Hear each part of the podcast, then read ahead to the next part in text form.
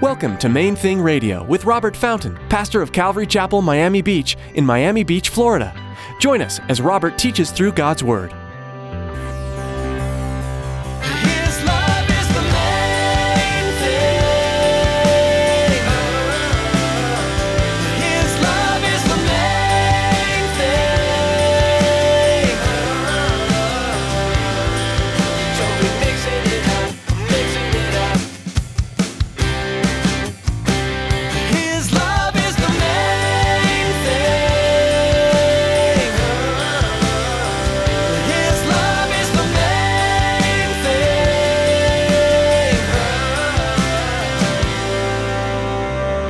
Over and over and over, you find in the Old Testament God saying capital punishment is warranted under these circumstances. He gives different times when, when God said, put them to death because you'll put away the evil from among you.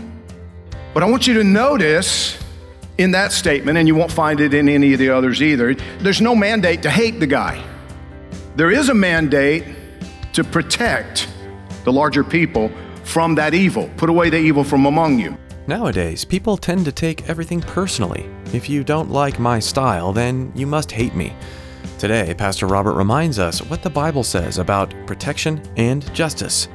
If someone commits a crime, it's nothing personal, but they need to pay for it. Don't hate anyone, but protect the ones closest to you. Stick around after today's message from Pastor Robert. I have quite a bit of information that I'd like to share with you our web address, podcast subscription information, and our contact information. Now here's Pastor Robert in the book of Matthew, chapter 5, with today's edition of Main Thing Radio. His love is the main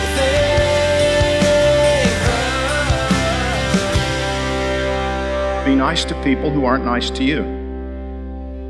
Reward evil with good. But the more I thought about it, I thought, man, how do I how do I reconcile this with what the Bible has to say? For example, what we refer to as the imprecatory psalms, where David cries out, Kill them all, God, kill them all. I want them all dead. All my enemies deserve to die. Just kill them all. And where God clearly in the Old Testament lays out judgment, promises wrath, delivers wrath. I mean, it's like, how do you, how do you reconcile these things? And, something came to mind. A few weeks ago, we experienced a tragedy. The new pedestrian bridge at FIU collapsed. It was all over the news, nationally, even internationally, about that bridge collapse. You know, it was supposed to be a modern marvel, this new construction. They build it and then move it over and put it into place. But it collapsed. And the experts haven't given us their reports yet. The engineers have not yet issued their full report as to what happened, why it failed. But I can predict that it's going to come back to integrity. Now, the minute I say that, many of you think I'm talking about human dishonesty, but I'm not. Now, that may prove to be a factor somewhere. It may not. It may, it, may simply be that honest mistakes were made, either in the construction, in the design, in the materials themselves. Maybe, maybe the materials were flawed. Maybe they're going to see that human error, it just put just, you know, honest mistake or but see what I'm talking about here is not this issue of honesty or dishonesty, integrity in that sense. What I'm talking about is the integrity of the construction, the integrity of the materials. The bridge failed. There's no question about that. That's a fact. So, somewhere along the way, something went wrong. The integrity of the bridge was compromised for whatever reason. And so it failed because that's what happens when integrity is compromised. Eventually, there's a failure. And it occurred to me as I'm looking at this that Jesus is giving us a glimpse, he's, he's giving us a look into what God has to say about the integrity of a child of God. Our, our world, you know, we, we toss that around, children of God, and the idea that all human beings are children of God. And, and, and we know that's not what the Bible teaches. You know, the Bible actually, John talks about us becoming children of God, having the right to become children of God on the basis of faith in Him. Jesus confronted the Pharisees. You know, they, they were talking about the fact that they were children of Abraham, our father Abraham. And, and, and he said something very important. He said, You don't look a thing like Abraham. You don't resemble Abraham. You're not children of Abraham. You're children of the devil. You look just like him, the father of lies, and you're a bunch of liars. What does a child of God look like from God's perspective? You know, what, what does he say? My children look like this. Jesus gives us a glimpse in this passage of what it is that constitutes integrity for a Christian a solid, reliable, full, complete, perfect Christian character and nature from that divine perspective. Listen to it. Matthew 5 43. Jesus said, You've heard that it was said, You shall love your neighbor and hate your enemy. But I say to you, love your enemies, bless those who curse you, do good to those who hate you, and pray for those who spitefully use you and persecute you, that you may be sons of your Father in heaven. For he makes his sun rise on the evil and on the good, and sends rain on the just and on the unjust. For if you love those who love you, what reward have you? Do not even the tax collectors do the same? And if you greet your brethren only, what do you do more than others? Do not even the tax collectors do so?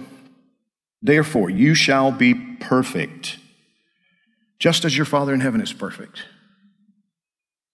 You know, verse 48, I've been thinking about it for 30 years because it's something, first time I, first time I read it and realized that, that, wow, that's in the Bible? Therefore, you shall be perfect, just as your Father in heaven is perfect. Because I read it as a command.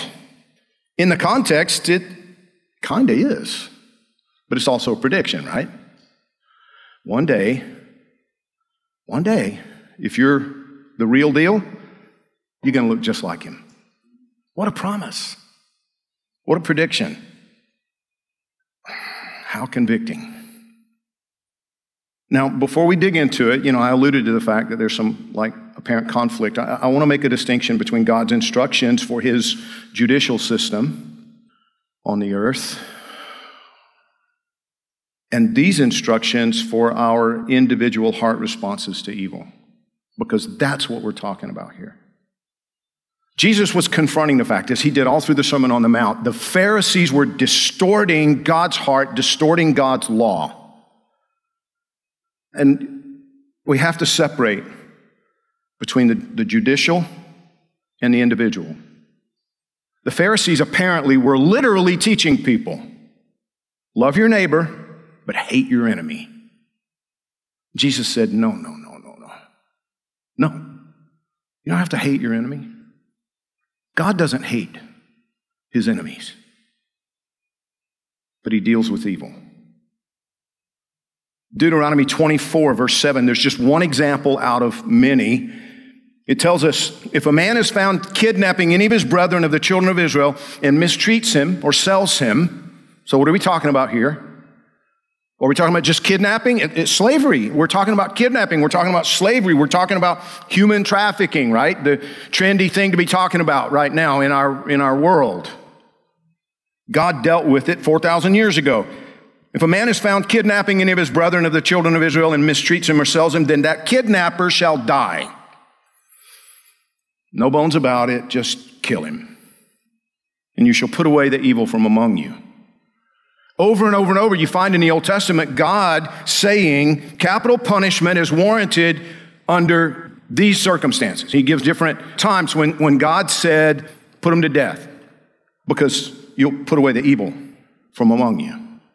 But I want you to notice in that statement, and you won't find it in any of the others either, there's no mandate to hate the guy. There is a mandate to protect the larger people from that evil. Put away the evil from among you. How? Kill him. put him to death. You don't have to hate him to do that. See, I had this conversation with police officer one time, and it, it, he just he couldn't wrap his mind around it. And I understand that. It's difficult for our frail human brains. You don't have to hate your enemy in order to deal with him. And it may be necessary, for the sake of the rest, that he be dealt with, or she. But in Matthew chapter 5, Jesus was confronting and correcting this serious error. We are never to hate. The loving thing to do may be to confront and judge evil. And if so, then that's what must happen. But it shouldn't be out of hatred. His love is the main thing. His love is the main